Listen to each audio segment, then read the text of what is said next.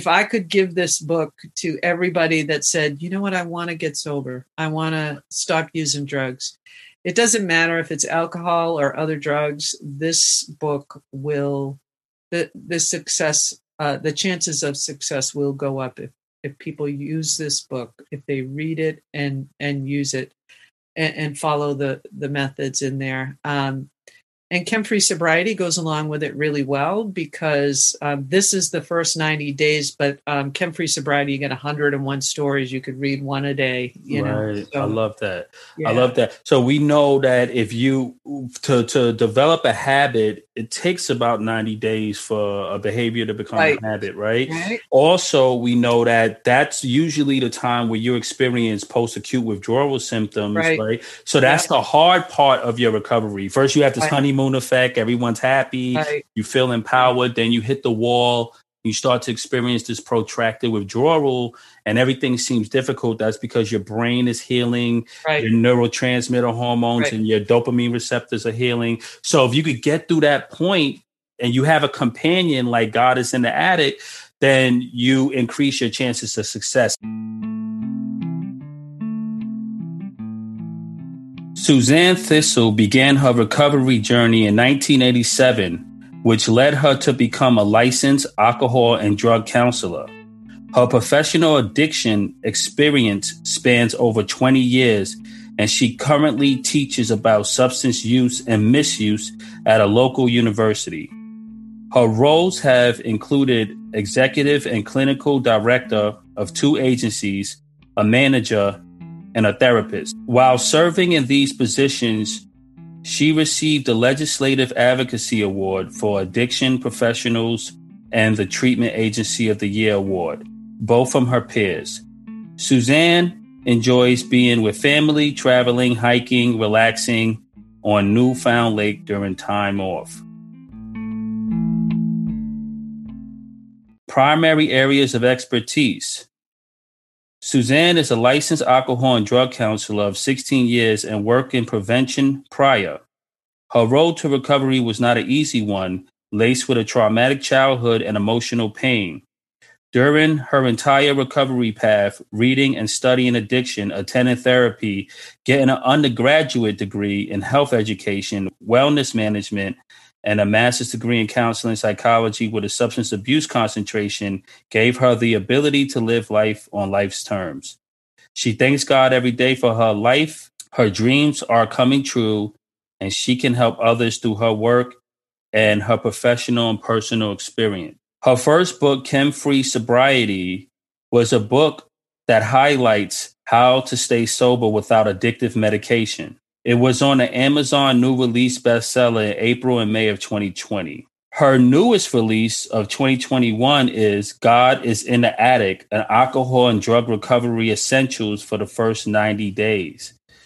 This book is a guide she wished was available when she got sober in 1987. It explains why important scheduling brings success, why we need to seek God first, how to balance emotions naturally, the reason why support groups are so important, nutritional healing for specific drugs, and in general, how to honor your body, what professional help and case management needs are available, how to prevent relapse, why telling the truth is so essential, successful sleep methods, how to create sacred spaces, and what to do after the 90 days. Ladies and gentlemen, friends and family, I'm really excited today to bring on Suzanne Thistle. I was attracted to her message when I looked at the title of her second book, her newest book, God is in the Attic. Um, it really struck a chord with me. I think it's a unique title, which gives us kind of an insight on how important God is to the addict and the role that God plays in recovery. And that's really important for me. And I'm really excited to bring her on. So, with no further ado, let me bring Suzanne in, ladies and gentlemen, to the Sober Stoic podcast. There Hello, how you doing? Good. How are you? I'm doing well. Thank you for joining me. Thank you so much. I'm very excited. I was just reading your bio, um, and you came in right on time. First and foremost, for all the listeners, you're a drug counselor for 16 years. You was in there. You also was a therapist. You you wore a lot of hats. You've been in recovery for 34 years, right? 1987 is your sober year. You talk about having a traumatic childhood that was dealt with emotional pain. And we know in recovery, our childhood can lead to mental health issues and addiction later on, right? Right. Um, and you wrote two books. One is Chem Free Sobriety, and that talks about how to get sober without medication. And your newest book, which is in 2021, is God is in the Attic. So excited. Yes, I'm very excited. So, can you start off by just telling us a brief um, CNN version of your recovery journey and your childhood and how that got you to where you are today? Love to. Um, I started, you know, I was thinking about this the other day because uh, my next book is going to be for families. I may dedicate it to moms, especially. Um, but I was thinking about when I was 10, that's the first time I had my my first drink was I, I was 10 years old and it was like we split a beer between i don't know there was like four six of us i can't even remember all the faces um, someone got it from their parents uh, refrigerator and we just split it. And that was the first but it didn't do anything for me. It was no big deal. It was it was more about sneaking the drink right right. that that we were all excited about. It i didn't even i don't even remember the taste of it. So um, and that was it. And then um, some things happened, and I don't I don't disclose a lot of that, but some things happened where I needed to escape. And right. my parents got divorced when I was young. I was um, I think I was eight years old. And he moved up here to New Hampshire, where I live now. And um, my mother stayed down on Cape Cod and um, she had six kids, wow. six of us by herself. Uh, needless to say, there wasn't a lot of supervision going on. She couldn't watch all of us. She just didn't have it, you know. So that's when things started happening. And um, the first time I smoked pot, my brother got me uh, smoking. Uh, but again, it was I didn't like it, right. and um, but it didn't really take on until some uh, traumatic things happened. And then I started to drink a lot. Right. I started to get a hold of alcohol, drink a lot, lie to my mother about where I was going and what I was doing. And um, and then um, my older brother and sister had already moved up to New Hampshire with my dad. And she called and said, I think you better take Susie is what they called me, right? Okay, all right. so he came down. He said, "I want if I'm coming down there, I'm taking the rest of them." And uh, my youngest sister didn't want to go, but me and my two other brothers went up and lived with him, which was probably a godsend because um, I didn't drink didn't drink, mm-hmm. didn't use for many years. Um, it was a big cultural shock. I was down living in a suburban kind of area to very rural New Hampshire, okay. and um, and the people didn't, you know, the people I went to school with didn't drink, and so I stopped. and then when we went to high school, that was a different ball of wax. Um, people drank people came from different towns to this one school in Plymouth, New Hampshire, and so um, I started to to drink and smoke pot and um, do other drugs, and I didn't know. Nobody talked to us about it. Nobody said this stuff is bad. Don't don't do it. right, right. Um, I may have heard something along the road, but um, and in the middle of my high school years, um, my my father got sober. My father uh, drank most of my early childhood, but then he got sober, and uh, he had gone away for a month, and and so um, things changed when he got back. And he tried to get us to go to Alateen. He tried to get us to go to family counseling, but you know we were that we were already off and running. You know, right, right. And so um, I drank and I drugged, but I uh, I stopped when I was uh, 24, and that's because um, I found out I was pregnant. Okay. Um, I had met a guy at a bar, got pregnant, married him a month later, had no idea who he was. I have a beautiful daughter who's 35 today, Cool. but um, it was uh, it was weird. it was a very bad thing to happen to be with him because I didn't even know him, you know Right. and um and then uh but you know i i the the last night you know he was he was also a drug dealer so that kind of helped. Yeah. and um and i helped him deal.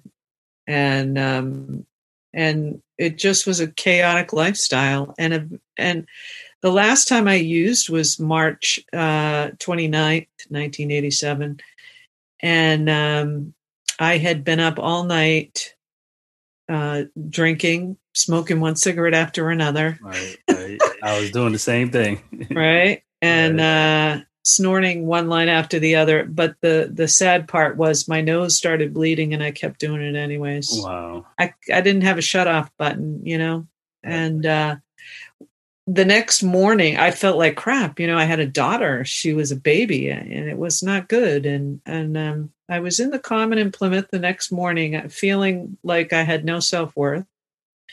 And a friend of mine came up to me, and I just recently told her that she was the person that came up to me. Um, she had no idea. Um, and she started telling me she was going to uh, Narcotics Anonymous And um, and asked me if I wanted to go. And uh, I said, "Wow, uh, sure, I'll I'll go." You know, and I I started to go. I don't belong to that organization today. I um, I went there for a while, and but I found another organization that. Um, that seemed to have more long-term sobriety at the time. I know today they have really good sobriety in Narcotics Anonymous, but back then they were just kind of developing. Um, and so um, I started seeing people that were doing, uh, going places, doing things, all the things that I wanted to do but never could because I was wasted all the time. And and uh, they told me if I wanted what they had, I had to do what they did. And so I started following some of what they they told me they did, and um, and I got involved in the twelve steps, and um, that's where my life really changed. I I actually went to therapy first. I went to therapy for three years um, to deal with some of this traumatic crap, and um, and then did the steps with a sponsor, and um, and eventually um, I s- I was extremely anxious and I was uh, I must have been depressed. I don't remember being depressed because I was so anxious and I I was a go go go kind of person. Right. Right. I mean, if you look at my life today, you'd never know it because my my husband today is uh, he's a, he's in recovery too. He goes and goes and goes, and he's got a lot of energy.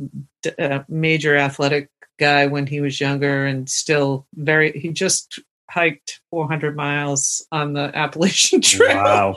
and I'm like, look at I can't keep up with you. Um, but anyways, I uh, so you know I did the steps, I did therapy, I um, hung out with a lot of, uh, and I still do with like I just went hiking with somebody in recovery today.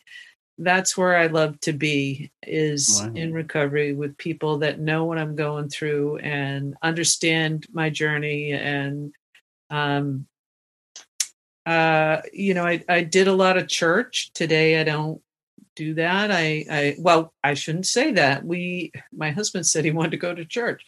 So we've done some online church. Okay. um but i was very very religious for many many years and um really have changed to being extremely spiritual. Okay. and um, and I learned how to do that through um, other people, and and and I've always been a reader. I've read, read, read, read, read, read, read, right. um, and continue to. I read every day, and um, and just you know about how to be a human being, a good human being, and I'm not. Right. I'm not that great at it sometimes Yeah, me neither. because I'm imperfect. But right. um, but I enjoy life today, and um, and I just keep doing what I was told I should be doing, and uh, and it's working for me. You know? I love that. I love that. So that's that's an amazing story. I'm glad it sounds like, you know, between sponsorship, the 12 steps therapy, having uh really good people around you that you can model yourself after, right? To take wise instruction and mentorship. That's so important. Um, how did you get into drug counseling?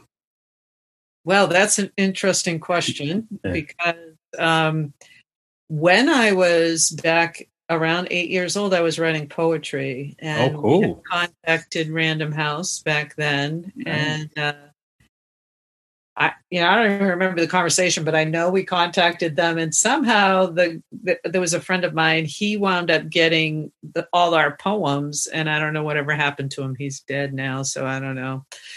Um, but and and I wrote a, a book, um, a biography, probably about twenty years ago, and um, sent it to Random House, and they said we really like the title. It was called "From the Cape to Suzanne." Okay. So yeah, so I so I wrote that biography, and they said to me, "We really like the title, but." You need to write some other stuff so people get to know who you are before we, uh, you know, use it and uh, before we publish something for you because nobody knows who you are. So that's it's not going to sell well.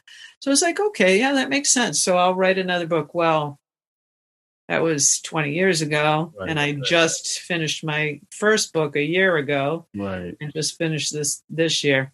So I'm hoping that uh, a book I just sent them. I'm hoping they take it on, but I I realized, you know, because I've read a lot about how to write, and um, and the question you asked me was, uh, how did I become a counselor? Right, I right. went. I I was going to go on with the writing deal, but um, I went to school. What's really interesting, I went for my undergrad and I wanted to just get an associate's degree because I didn't think I could get any more than that, you know. Right. God. I had started to go to uh, college out of high school and I got in the way of my party. And so we had to get rid of hear I did really well. I did really Yes. well academically, but so um but when I went to the career counselor place because I'm like I don't even know what I should go in, you know. Correct. And we talked and we talked and um she said, "Well, we don't offer a, a associate's degree here. Why don't you just go for your bachelor's?" I'm like, "Holy crap, I don't think I can do that." You know, I was 2 years sober, no way. Um but I did it. Right. It took me 9 years to get my undergrad. Nice. Um, and then, um, and I always wanted to write about addiction. That was my thing. I wanted to write about addiction, right? Right. And so I said, nobody's going to listen to me. Nobody's going to read my stuff unless I get a master's degree because all the stuff I was reading, they either had a master's or a doctorate. So I was like, I got to get a master's degree in addiction somehow Right. in order for people to read my stuff. So we have a program up here in New Hampshire, Antioch, New England Graduate School, and um, they have an addiction program for counselors. Well, whatever, I'll just do that. Um, but when I did it, I was like, oh, this is kind of cool. You know, I'll do this. And so, of course, doing that, I didn't write, I didn't have time, you know, and um, Right. just kind of worked my way up the ladder. And, and eventually I said, you know what? I'm taking the time to do this now because, you know, I'm at the age where I'm going to die and it'll never get done. Right. Right. Right. Right. so that's how, that's how I got there. Long story, right? I love it. No, it's a great story. And um and so you was doing your degree, then you decided to do the drug counseling, and then when um your your book. So what inspired you after becoming a drug counselor and stuff to write Chem Free Sobriety, which was your first book, which I love the concept of um, living a sober life without addictive medications. Um, Right. What was the inspiration behind that? I'll tell you, um, when I was um, running, the last place I was at, I was running a um, Christian addiction center, treatment center. and it's when the major opiate crisis hit and right. people were dying all over the place and we couldn't get them in anywhere we didn't have beds here we had 100 beds in the whole state and um and it was killing me. I'm like oh my god what are we going to do? What are we going to do? Now we had suboxone back then. Okay. Um, but supposedly according to the doctors we didn't have enough so we needed more. Well we saw an increase. I was in a in a uh, phone conversation a zoom meeting with some folks and they said, does anybody know why there was an increase in overdoses at it was October. I can't remember what year it was, but it was October. And um, I said, well, that's when they increased the Suboxone. They increased mm. it from 100 to 275. So doctors could prescribe 275 instead of just 100. Okay. And that month that they did it, we had an increase in overdoses. Now, can I blame them? I don't know. I don't know that I don't know what's going on out there, but I do know that you do not need medication to get and stay sober. What they're telling people now is that um, you know if you if you overdose and you uh, if you if you stay sober a while or you stay clean or whatever you want to call it, right, right. Um, for a while and then you pick up your tolerance level goes down and so you use more and you wind up overdosing and dying. So right. that's why you need to be on suboxone right? Well if you listen to that theory what that tells you is i got to be on suboxone for life. I can't come off it because if i come off it and then i use again you know? Correct so there, correct. there's not a lot of logic there. But uh, why i wrote the book was because there was tons of money, millions and millions of dollars coming from the government for medication. So all of the contracts were going out. You can have this money if you if you give people medication. Like that, this is not right. This is just not right. Why mm-hmm. aren't people who don't give medication at all getting these contracts? And um, so I watched that for a while and I said, I can't be the only one that thinks this way. Right. And so when I stopped working, I said, you know, God, just tell me what to do. What am I supposed to do? And it just kept coming to me write this book, write this book, write this book. And I'm like, okay, I'm doing it. I'm just doing it. And I drove all over New Hampshire. I didn't want people, there's 101 interviews in there. I didn't want people from one little section of New Hampshire. I wanted to make sure I had it all over New Hampshire. Okay. And I asked the question first, I have them tell their story. Then I asked the question, um, What are your thoughts about medication? Most folks believe, well, if they need a bridge, fine. Some people don't believe in it at all because they know people who have um, used opiates um, in one way or another, have overdosed. There's one person in there that I think overdosed nine times on opiates. Wow he was on methadone, he was on Suboxone. None of it worked for him. He had to stop everything. Um, so I needed I needed to have a large group of people. So um, and most of the people in that book have over ten years of sobriety. There's seven, I think, that have uh, over forty years. Um, so and they're eclectic. You know, it's meth, amphetamines, there's alcohol, there's um, heroin, there's you know uh, other drugs. So they, you know, what what I believe is it doesn't matter what drug it is. It, you know, if you're addicted and it's taking you away from reality, then um, you know then then there's an issue. Right. and most in both books it talks about treating those underlying issues. I think everybody agrees with that but i needed to make sure that i i was right in what i was saying and so 101 people agree you know that you can live alcohol and drug other drug you know alcohol is a drug. You can live without alcohol or other drugs right. and, and live a clean uh, and that's you're not supposed to say clean. Live a healthy life. Oh, so that's new, right? You know, the clean is kind of like frowned upon now. Saying right, that? yeah. I didn't yeah. know that. I didn't know that. Yeah, yeah. You're not okay. supposed to say you're an alcoholic. You're not supposed to yeah. say you're codependent. You're not supposed to say you're enabled. It's like just let people say what they want, will you? Right, right, right, right. labels. Because when I introduce myself now, because I come from a traditional a um, Alcoholic Anonymous twelve steps, right? So I don't drink anymore. I don't have a desire. So I, I always say, you know, I was, you know, instead of saying I am a proud alcoholic, I say I was alcoholic and now I'm in recovery. I try to emphasize that. And I used to, for many years, to just say I'm a proud alcoholic, have eight, you know, five years sobriety, six years. But now by default, I think my consciousness just defaults and say I was. It's like it, se- it creates a separation. Like right. you're not an alcoholic anymore. Although you're prone to alcoholism, if you drink, you will go off to the races. We know that. That's implied.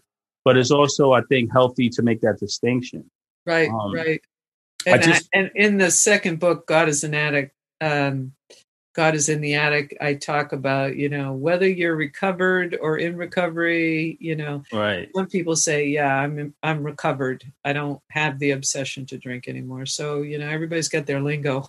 they had their lingo, right? I love that. I just did an episode talking about um surviving pharmaceutical abuse and um, from pharmaceutical drugs and stuff like that. And I was talking to my friend Macaulay Sexton, and he said the same thing. At the end, the episode wound up being two hours because right when we was ending, he said, "I have to say something important," and he was talking about how he was able to get off of. Um, he was utilizing he was on opiates and he was also dealing with tranquilizers. I forgot the technical name of what he was using.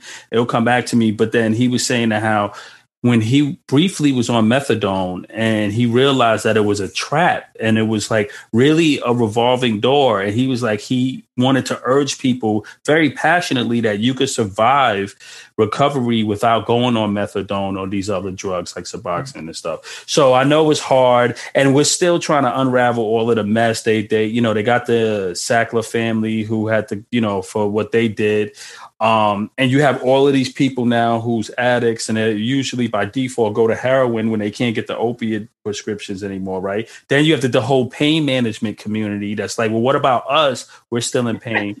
so it's difficult. It's difficult. It is. It is. You're absolutely right. So I have something. Um, you know, I know, I know you're doing a lot right now. So I'm, I want to go through like kind of like a bullet point questions based yeah. on your book, God is in the attic which I think the um, title is so beautiful. And both the the first question is, what inspired the title? God is in the attic. Oh, I think I'm getting overwhelmed. Um, oh my god, I haven't. I don't even know where this is coming from. This is wild. No, it's okay. Uh, take, take a breath. Take a breath. It's good. It's good. Um, we're, we're, in a safe space. We're in a safe space. with the world. right, right, right, right. Um, because I know what it's like right to be there and to not believe I have not I've done a lot of podcasts. Right, right. I have not done this. I've right. not done this. Oh, it's okay. Um it's it's a Oh my gosh. It's a devastating place to be, as you know. Right. Yes. It's very worthless. Right. This is um it's a book of hope. Amen. Amen. Amen. I yeah, love that. It's one, it's the reason why I wrote it. Uh AA has a book called Living Sober. It's very similar to that. Right but it's holistic. It's um, a whole health approach. My undergrad is health education, uh, wellness management, and uh, I teach in the health department at the college here. And um, I can't believe I'm doing this. It's so good. It's good. hey. Oh my god! So I wrote the book because I, I, if people read this book, right, I wish I had this book when I got sober because it took me years to to know this stuff, you know? Mm, right. And now somebody can pick up this little book. It's a teeny little book. It's only like, I don't know, 92 pages, 90 pages, something like that. 90 90 pages, 91 pages. This little teeny book. Right. has the blueprint Right. of what works in Right. in the first 90 days. in the first 90 days. Yeah, I just love. Don't you love the cover? I love it. I love it. I love it. Yeah. I love it. so beautiful. The guy, he's from uh, Indonesia. I this love that. guy, uh, Chem Free Sobriety, he's from the Philippines. Right. Um, but people need to know that um, God is in them. God, ain't, I, I'm with you. And whew, that, like, that, that's, I, I feel it too, are you? No, no, no. I feel, I feel it because, you know, sometimes it's the way we phrase things that could really hit and it makes sense. Like, Yeah. you know, because we do feel dejected and worthless and broken and Right. a- abandoned.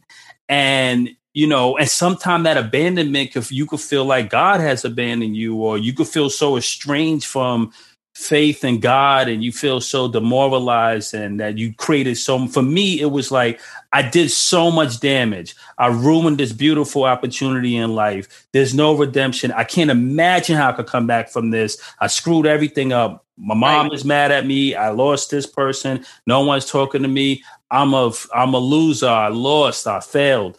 And then somewhere between all of that, you hear God is in the Addict and that God has not forsaken you, and within you is God, and that ability to be to transform is beautiful and it's hope. And um, so thank you. And it struck an emotional chord with me, and that's because it's real, right? It It's is real. It's It real. is real. So- it's a simple, simple plan that works. Right, right. So, all right. So, my next bullet point question is you mentioned scheduling and why scheduling is important. Can you briefly elaborate on that? Yes. Um, I want to briefly era- elaborate because I want people to buy the book. um, because if we don't schedule our priorities, Right. they don't often get done. And when I know for me, like I didn't even talk the first year of sobriety at meetings that I went to. I, was full of fear, full of anxiety. I had so much. If I had a book like this when I was first sober, I wouldn't have the anxiety that I had. But it's really important to schedule your priorities. And what is the quote from? Um, I have a quote from Stephen Covey. The key is not to prioritize your schedule, but to schedule your priorities. Ah, I like that. I like Yeah. that a lot. I like Yeah. that a lot. So we have that. So um there's this is something this bullet point here stood out to me because I think this is baseline essential for recovery, how to honor your body. Mm. All right. Especially for people who may have been sexually abused, people who may have been in precarious situations. They feel like they're dirty. They feel like they, you know, they just, it's this shame spiraling, this cycle. So honoring your body for me was important because even now I have to think like, what am I eating? Well, I have to be conscious of what I'm putting in my body, Right. how I'm treating it, my sleep and everything. So can you talk to us about that? Yeah. So um, there was a study. I remember in my undergrad, there was a study about exercise. Um, most of that chapter, and there's another chapter, I forget what it is, but uh, about health, um, comes from a lot of the work that I did in my undergrad, and and I still carried with me into my other work because they go hand in hand: addiction treatment and uh, health, right? Right. um, but we need to take care of our bodies. And in there it it has just the simple necessities that you have to do.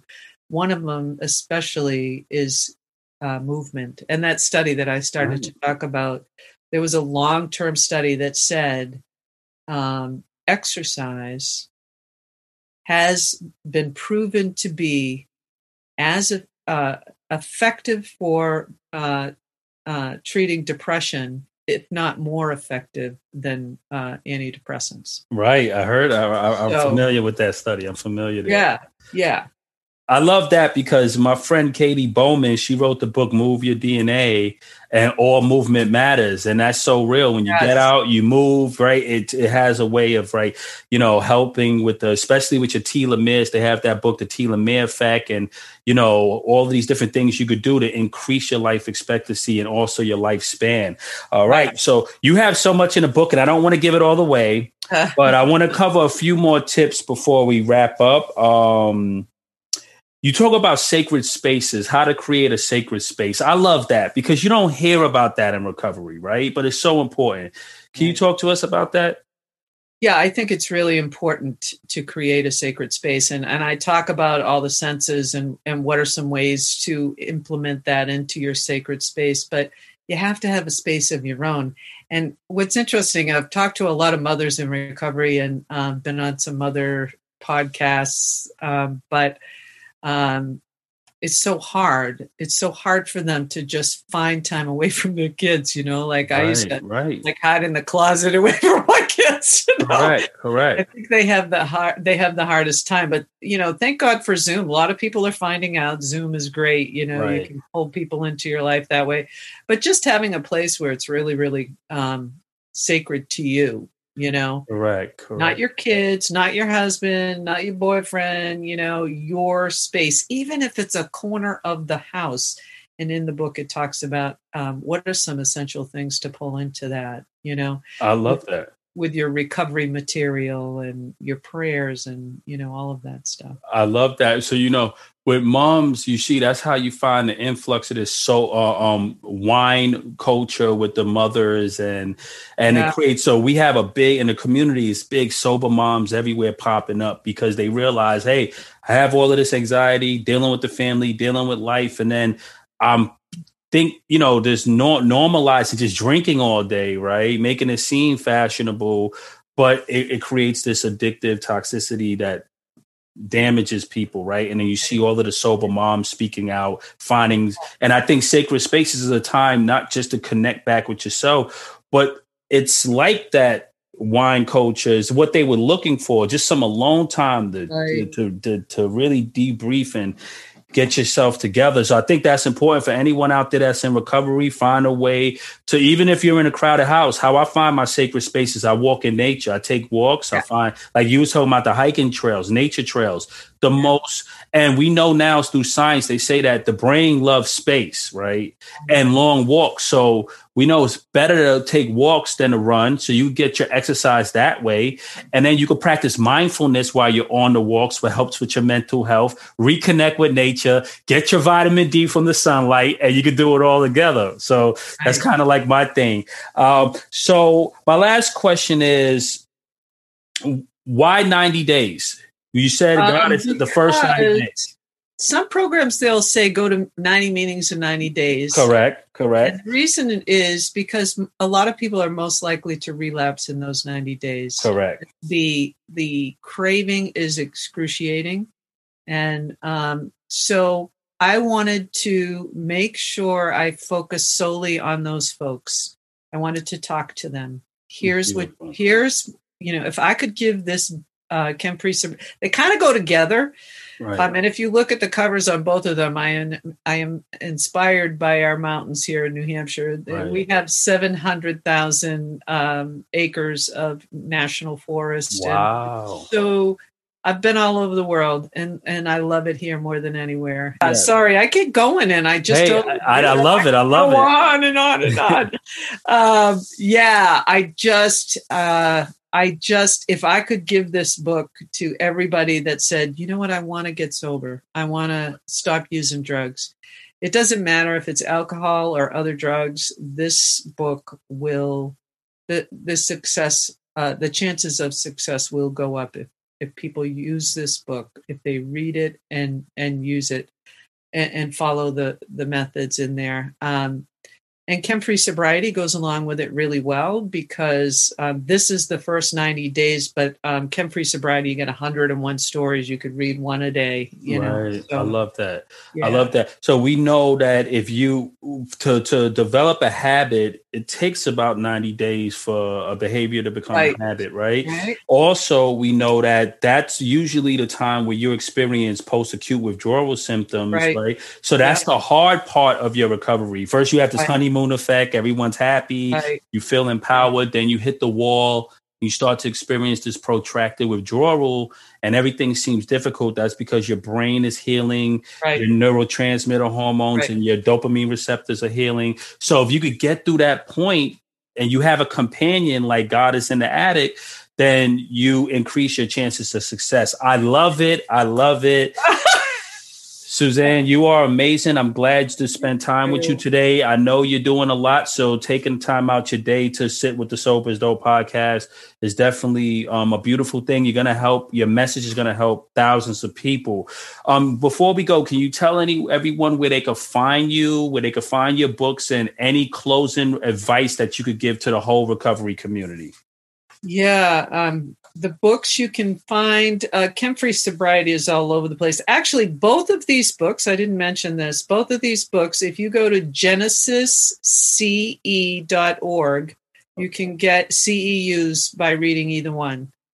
Um, I can't remember. I think Chem Free Sobriety, there's either uh, 12 or 15 credits, and which is, you know, it's a big book, so there's more questions. And then uh, God, God is in the Addict is, um, I think there's 20 questions, and I don't remember how many uh, CEUs you can get. But uh, so I wanted to make sure I said that. But Amazon, Amazon has both books. Uh, Chem Free Sobriety is ebook, uh, audiobook, and paperback. Okay. Uh, God is in the Addict is ebook and paperback, and there will and both books are involved in the um, if you have the program that uh, KDP has, you can Okay. read the pages for free. Um, and God is in the Addict will be it's the audio has already been done. Is I'm just waiting for the review to be done, so that should be up soon.